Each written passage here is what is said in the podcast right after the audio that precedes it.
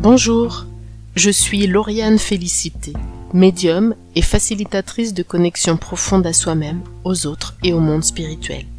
À travers les épisodes de ce podcast, je t'invite à un voyage énergétique et spirituel pour te reconnecter à la magie de ton âme et à ta puissance de manifestation.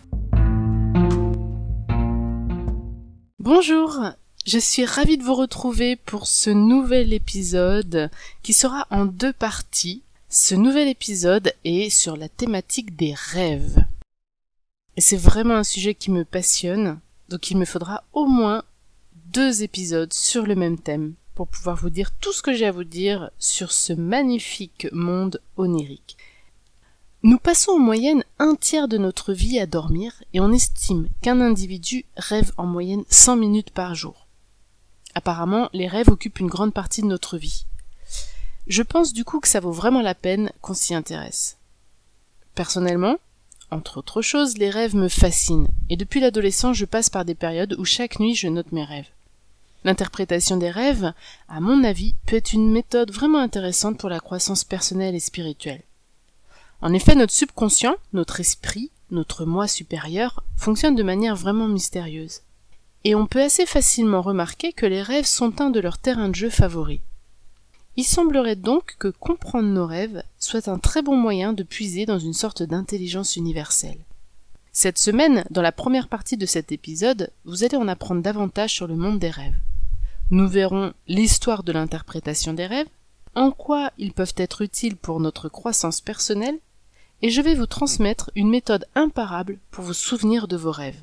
La semaine prochaine, dans la seconde partie de cet épisode, nous verrons les différentes catégories de rêves, et je vous transmettrai une méthode d'interprétation intuitive. Une méthode très facile, vous verrez. Nous apprendrons également comment recevoir des guidances à travers nos rêves et comment favoriser la visite d'un être aimé. Êtes-vous prêt à vous envoler vers la magie des rêves? Alors c'est parti, je vous emmène pour un voyage onirique. Tout le monde rêve, même si certaines personnes ont parfois du mal à se souvenir de leurs rêves. Elles rêvent tout de même. Il semblerait que nous puissions rêver durant toutes les phases du sommeil, mais 90% de nos rêves se déroulent pendant la phase de sommeil paradoxal. C'est pendant cette phase que l'on observe le fameux REM, Rapid Eye Movement, mouvement rapide des yeux, que l'on peut observer à travers les paupières closes. Vous savez, quand vous regardez quelqu'un dormir, sous les paupières, vous allez voir ça bouge très très vite.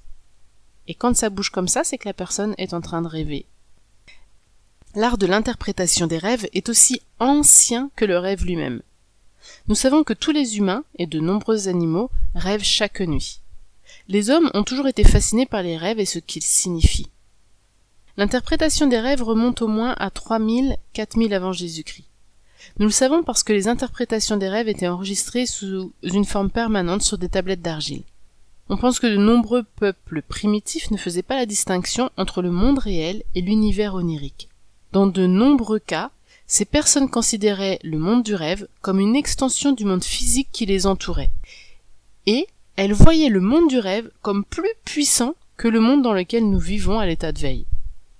Dans l'Antiquité, l'interprétation des rêves était un domaine si important pour les Grecs et les Romains que les interprètes de rêves accompagnaient souvent les généraux et autres chefs militaires dans les batailles. Les rêves étaient pris extrêmement au sérieux. Les Grecs et les Romains en particulier considéraient souvent les rêves comme des messages envoyés par les dieux. Les rêves avaient également un contexte religieux dans l'Égypte ancienne. Les prêtres faisaient office d'interprètes de rêves. Les rêves faisaient partie des éléments enregistrés par les anciens égyptiens sous forme de hiéroglyphes. Ceux dont les rêves étaient particulièrement vifs ou significatifs étaient considérés comme bénis et bénéficiaient d'un statut spécial dans ces sociétés anciennes. De même, les personnes capables d'interpréter les rêves étaient censées recevoir ces dons directement des dieux, et elles jouissaient également d'un statut spécial dans la société. Il y a plus de 700 mentions de rêves dans la Bible, et les gens à l'époque biblique considéraient les rêves comme très importants. Les rêves et leurs interprétations sont mentionnés dans de nombreuses écritures saintes telles que la Bible et le Coran. Les rêves étaient souvent considérés comme une forme de prophétie. Les gens interprétaient leurs rêves comme des présages ou des avertissements et adaptaient leurs activités en conséquence. Les rêves étaient également considérés comme des présages de divinité, comme des messages d'esprit ou comme des messages d'âmes décédées. Dans certains cas, les rêves étaient même considérés comme l'œuvre de démons, destinés à confondre et troubler le rêveur. Les rêves étaient si importants qu'ils pouvaient dicter les actions des dirigeants politiques et militaires, comme on l'a vu chez les Grecs et les Romains.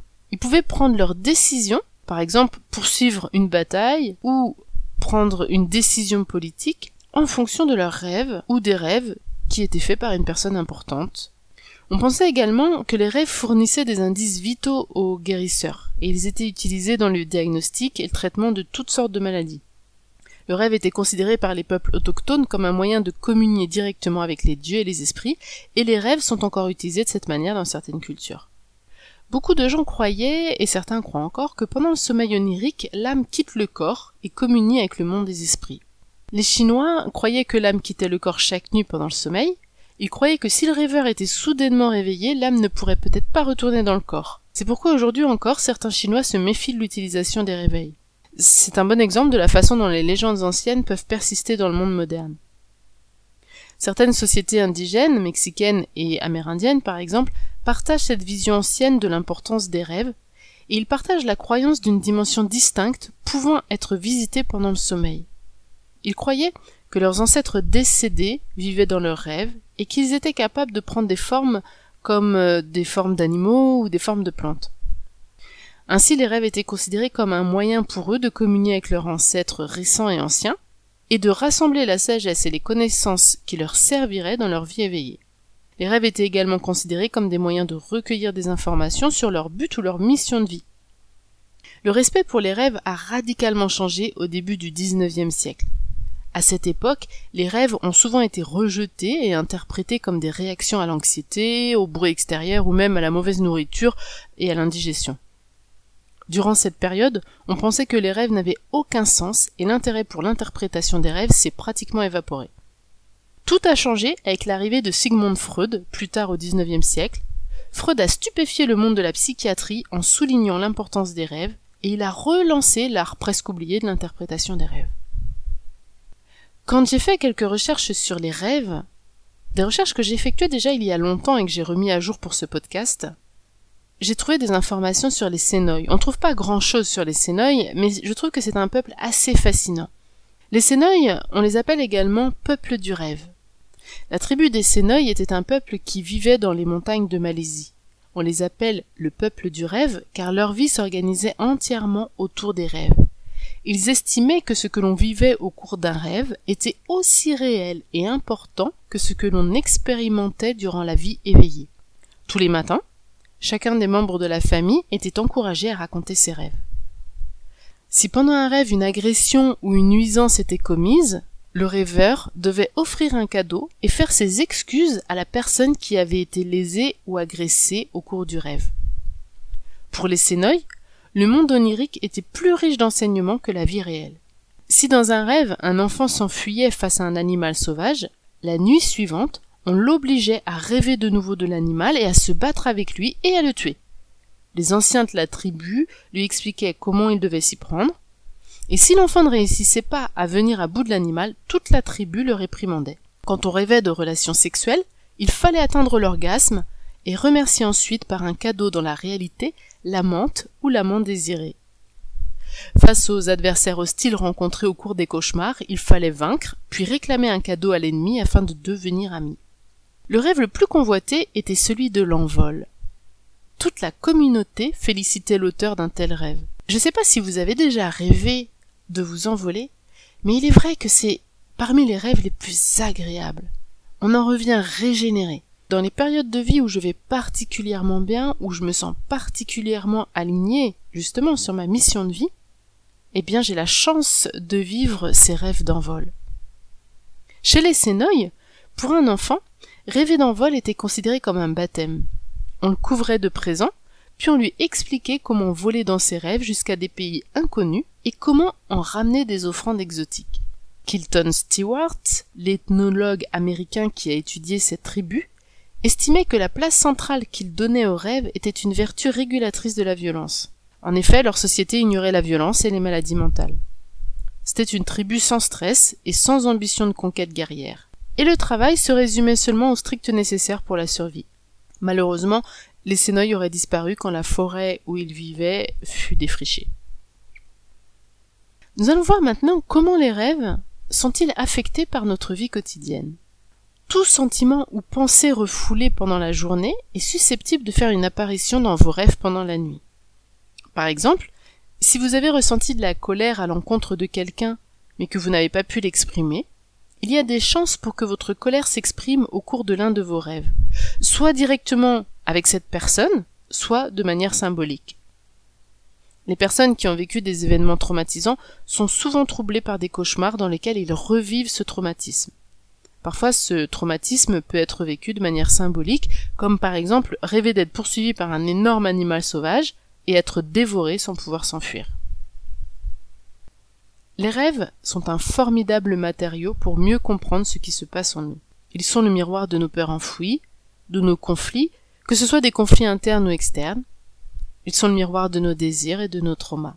Nos rêves ont une fonction de gestion émotionnelle. Ils nous aident à exprimer et à nettoyer les émotions négatives vécues dans la journée. Certaines études affirment que nos rêves augmenteraient notre capacité d'empathie et notre créativité. Les rêves sont un accès direct à notre inconscient et à nos désirs parfois inavoués, à nos blessures cristallisées dont nous n'avons pas toujours conscience. Bien qu'ils aient une action équilibrante en eux-mêmes, déchiffrer leur langage peut être une précieuse ressource pour travailler sur soi-même et sur ses blocages. Comprendre nos rêves nous permet d'effectuer un travail non seulement de gestion émotionnelle au niveau de l'inconscient, mais également à un niveau conscient. Encore faut-il s'en souvenir pour pouvoir les déchiffrer. Alors c'est le moment maintenant de vous livrer une méthode imparable pour vous aider à vous souvenir de vos rêves. Il existe de nombreuses raisons de vouloir se souvenir de ses rêves. On peut vouloir s'en souvenir par simple curiosité, parce que ça nous amuse, c'est des belles histoires parfois, pour avoir du matériau à travailler avec son analyste, pour mieux se comprendre. On peut s'en servir comme base à des projets créatifs, et comme on le verra dans la deuxième partie de la série, dans le deuxième épisode, on peut s'en servir pour des choses beaucoup plus connectées avec le monde spirituel. Comme je vous le disais plus tôt, ça fait bien longtemps que je m'intéresse à l'univers des rêves. J'ai lu de très nombreux ouvrages sur le sujet et régulièrement je passe des périodes de ma vie où chaque nuit je note tous mes rêves. Les moments où je m'en préoccupe, je m'en souviens très bien, et les moments où je ne m'en préoccupe pas, ben je m'en souviens pas plus que ça. Avec un peu d'entraînement, il m'est arrivé de parvenir à me souvenir jusqu'à quatre rêves vécus au cours d'une même nuit. J'ai pu remonter en commençant par le dernier rêve celui que j'ai fait le, matin, quasiment au moment de me réveiller. Et puis, en remontant ce rêve jusqu'à son origine, j'ai pu remonter le rêve d'avant, et encore celui d'avant, et encore celui d'avant. Bien sûr, tout est question d'entraînement. Quel que soit votre objectif, quel que soit le travail énergétique ou spirituel que vous souhaitez effectuer, souvenez-vous toujours que la première des choses à faire, c'est de poser une intention claire et précise. Je ne le répéterai jamais assez, tout est énergie, et c'est votre intention qui donne une direction à l'énergie que vous émettez. Lorsque vous souhaitez vous souvenir de vos rêves, avant de vous endormir, il vous faut clairement vous dire mentalement ou à voix haute Cette nuit, je vais rêver. Mon intention est qu'à mon réveil, je vais me souvenir de mes rêves. La technique du verre d'eau, c'est une technique que j'avais dû découvrir dans un livre il y a bien longtemps et que j'ai utilisée et que j'ai trouvé qu'elle fonctionnait pas mal. Vous pouvez l'essayer. En fait, la technique du verre d'eau va fonctionner un peu comme l'ancrage en hypnose. Il s'agit de remplir un verre d'eau, d'en boire la moitié au moment du coucher, tout en prononçant l'intention de vous souvenir de vos rêves au réveil. Le lendemain matin, dès que vous vous réveillez, vous buvez l'autre moitié du verre. Cela va créer comme un continuum dans votre cerveau. Il fera le lien et se souviendra plus facilement des rêves que vous avez faits cette nuit-là. Il y a un petit inconvénient toutefois, c'est que pour certaines personnes, ça peut nous réveiller en pleine nuit, tout simplement parce qu'on a envie d'aller aux toilettes. Mais c'est aussi l'occasion, une occasion de plus de nous souvenir de nos rêves. Parce que quand on est réveillé même en pleine nuit, ben on peut prendre le temps de se souvenir et ainsi avoir des rêves supplémentaires. Tenir un journal de rêves. Ça c'est indispensable. Réservez un carnet spécial rêve et placez-le sur votre table de chevet avec un crayon coincé à l'endroit de la prochaine page vierge. Les rêves sont très subtils. Si on les saisit pas au vol, ils s'évaporent très rapidement si vous voulez noter vos rêves, vous ne devez pas perdre de temps à rechercher votre cahier ou à courir après un crayon. Une alternative à l'écriture est d'enregistrer votre rêve ou vos rêves sur un dictaphone. Moi personnellement, je trouve que je vais moins facilement faire la démarche après de réécouter mes rêves en audio, alors que j'aime beaucoup relire mes rêves, parfois plusieurs jours ou des fois même des mois, et ça m'est même arrivé de relire des rêves que j'avais faits des années auparavant. Et c'est, je trouve, beaucoup plus facile de le faire quand c'est inscrit dans un carnet, plutôt que de retrouver l'enregistrement audio, à moins que vous soyez très très organisé, que vous mettiez dans votre ordinateur un fichier à chaque journée ou à chaque période. Voilà. Bon, en tout cas, moi, je sais que ça me correspond pas, donc je préfère écrire, mais c'est une méthode également que vous pouvez utiliser. Il est très important d'avoir un bon réveil. Alors je parle pas du réveil matin, je parle plutôt euh, de l'atmosphère dans laquelle vous allez vous réveiller. Le matin, ou lorsque vous vous réveillez en pleine nuit, essayez de rester quelques instants sans bouger, gardez les yeux fermés. Essayez de vous souvenir de la dernière chose qui s'est passée dans votre rêve, la toute dernière chose dont vous vous souvenez. Même si c'est juste un simple élément, portez toute votre attention dessus, et du mieux que vous le pouvez, essayez de remonter le fil du rêve. Pour ma part, c'est toujours la dernière chose, et je remonte, par mon intention, je remonte d'élément en élément. Et à un moment donné, tout le rêve va m'apparaître dans son ensemble. Remontez dans l'histoire de votre rêve aussi loin que vous le pouvez, puis immédiatement notez votre rêve avec le plus de détails possible. Même les détails les plus infimes sont importants. Inscrivez tout. Les couleurs, l'ambiance, les sons, les personnages, les actions, etc. Et surtout, il est essentiel de noter comment vous vous sentiez pendant le rêve, quelle était votre humeur, votre sensation générale, et comment vous vous sentez au réveil.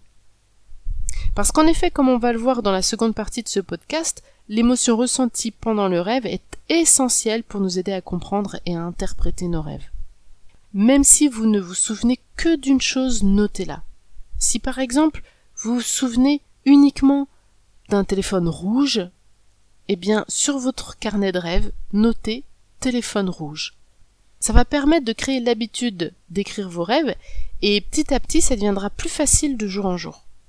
Il faut essayer de favoriser un réveil naturel. Si possible, essayez de vous réveiller naturellement, sans réveil, parce que un réveil va vous interrompre en plein milieu d'un rêve.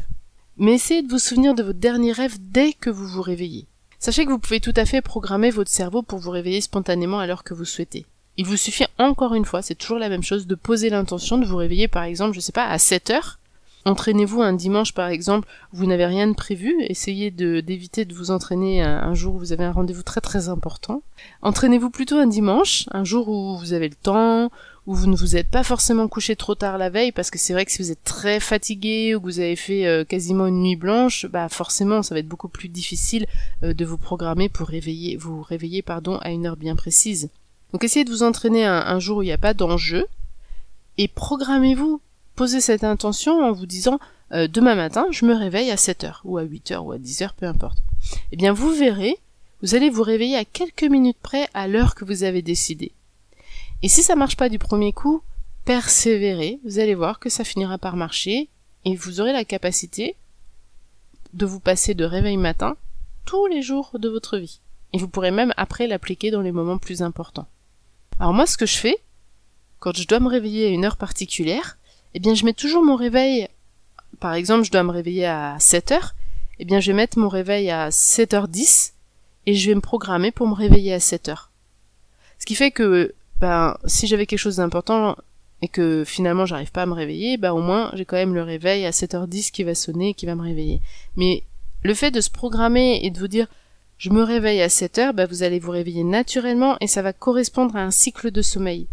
Votre cerveau, inconsciemment, votre organisme va s'organiser pour que votre cycle corresponde et que vous vous réveillez à 7 heures. Je vous assure, on est beaucoup plus euh, capable qu'on ne le pense de se programmer de cette façon-là, de programmer notre cerveau. Essayez, vous verrez, ça vaut la peine. Alors il faut essayer aussi d'éviter euh, d'allumer la lumière. Moi, quand je me réveille en pleine nuit pour pas perturber le sommeil de mon compagnon et rester autant que possible dans l'ambiance de mon rêve, eh bien, je note mes rêves dans le noir. J'ai, par la force des choses, trouvé une technique qui me permet d'écrire dans le noir. Comme je vous le disais, mon crayon est coincé à la prochaine page vierge de mon carnet de rêves. De cette façon, je suis en mesure de trouver immédiatement la page sur laquelle je peux écrire. Et puis, comme je suis droitière, ce que je fais, c'est que j'ouvre mon cahier, je pose le doigt de ma main gauche en haut de la page, et j'écris en suivant la ligne imaginaire qui se trouve en face de mon doigt gauche. Une fois que je suis arrivé au bout de la ligne, je descends le doigt de ma main gauche un centimètre plus bas. Je peux ainsi écrire la deuxième ligne sans chevaucher la première. Ce qui est bien évidemment euh, bah, plus évident ensuite à la relecture et pour l'interprétation. Au début, j'écrivais sans forcément faire cette méthode et bah effectivement c'était illisible parce que les lignes se chevauchaient dans le noir. Euh, j'écrivais un peu bah, dans tous les sens et j'écrivais les lignes les unes par-dessus les autres et c'était impossible de me relire. Donc j'ai trouvé cette méthode. Une autre euh, méthode qui va vraiment nous aider à nous souvenir de nos rêves, bah, c'est tout simplement de faire comme les Sénoïs, c'est de raconter nos rêves dès le matin à quelqu'un. Le fait de raconter nos rêves à quelqu'un quand on se réveille euh, le matin, un petit déjeuner par exemple, eh bien ça va non seulement nous aider à nous souvenir de nos rêves plus facilement, mais aussi ça va nous aider à mieux en comprendre la signification. Vous avez dû remarquer que quand vous racontez euh, ou quand vous discutez d'une situation avec quelqu'un, une tierce personne, ça va créer une distanciation qui permet bien souvent de voir les choses sous un nouvel angle. Et donc ça nous permet souvent d'avoir de belles prises de conscience. Je sais pas si vous êtes aperçu de cela, mais à chaque fois qu'on raconte quelque chose à quelqu'un, c'est comme si on prenait une autre position. Ça, nous aide à décoller un peu de l'expérience et ça nous permet d'avoir euh, bah, le recul qui, nous donne d'autres prises de conscience. Donc pour les rêves, ça va être pareil, ça va nous aider à mieux les, comprendre, à mieux les interpréter. Notre cerveau ne peut pas assimiler tout ce qui se présente à lui. Vous imaginez, il est bombardé à longueur, longueur de secondes par des milliards d'informations. Il est obligé de faire des choix il va choisir de retenir ce qui lui semble plus important. Plus vous allez vous intéresser à un sujet et plus votre cerveau comprendra que ce sujet est important. Il sera donc plus attentif et retiendra plus facilement les données qui sont en lien avec le sujet en question. Donc si vous souhaitez travailler sur vos rêves, parlez de vos rêves, partagez vos rêves avec vos amis, lisez des livres, des articles, regardez des vidéos ou écoutez des podcasts sur le sujet des rêves. Ainsi vous indiquerez à votre cerveau que les rêves sont importants pour vous. Il sera alors tout naturellement plus attentif à tout ce qui concerne le monde onirique. Vous retiendrez donc plus facilement vos rêves et vous comprendrez de mieux en mieux cet univers. Et surtout, ne vous découragez pas. Si au début vous n'avez que peu de souvenirs de vos rêves, persévérez et je vous assure qu'en appliquant tous les jours les techniques de ce podcast, vos souvenirs de vos rêves seront de plus en plus vifs, ce sera de plus en plus facile, et puis avec de l'entraînement, bah, vous pourrez petit à petit vous souvenir du rêve qui était avant et peut-être même de celui qui était avant, et peut-être même de celui qui était encore avant. Vous imaginez? 100 minutes de rêve chaque nuit. Ça en fait des rêves. La semaine prochaine, nous verrons les différentes catégories de rêves et je vous transmettrai une méthode intuitive pour interpréter facilement vos rêves. Nous verrons également comment recevoir des enseignements ou des soins pendant la nuit et également comment rencontrer les êtres que l'on aime pendant nos rêves. Abonnez-vous pour être informé dès la sortie du prochain épisode. Et d'ici là, Oniraglika, faites de beaux rêves. Ceci était un épisode de la magie de l'âme. Si cet épisode t'a plu, je t'invite à le noter avec 5 étoiles pour l'aider à gagner en visibilité. Tu peux aussi t'abonner et activer la cloche pour être informé des prochains épisodes. Retrouve tous mes événements, ateliers et formations sur mon site www.mediumcoach.fr. À bientôt!